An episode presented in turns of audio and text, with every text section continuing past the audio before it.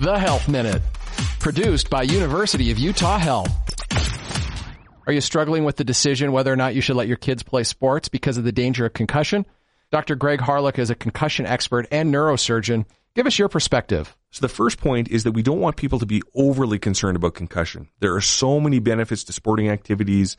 Uh, we're seeing very high rates of childhood obesity. Sports are good for you. We don't want people being pulled out because of fear of concussion. The second point is that we really want to encourage players to respect their own bodies and the bodies of their competitors.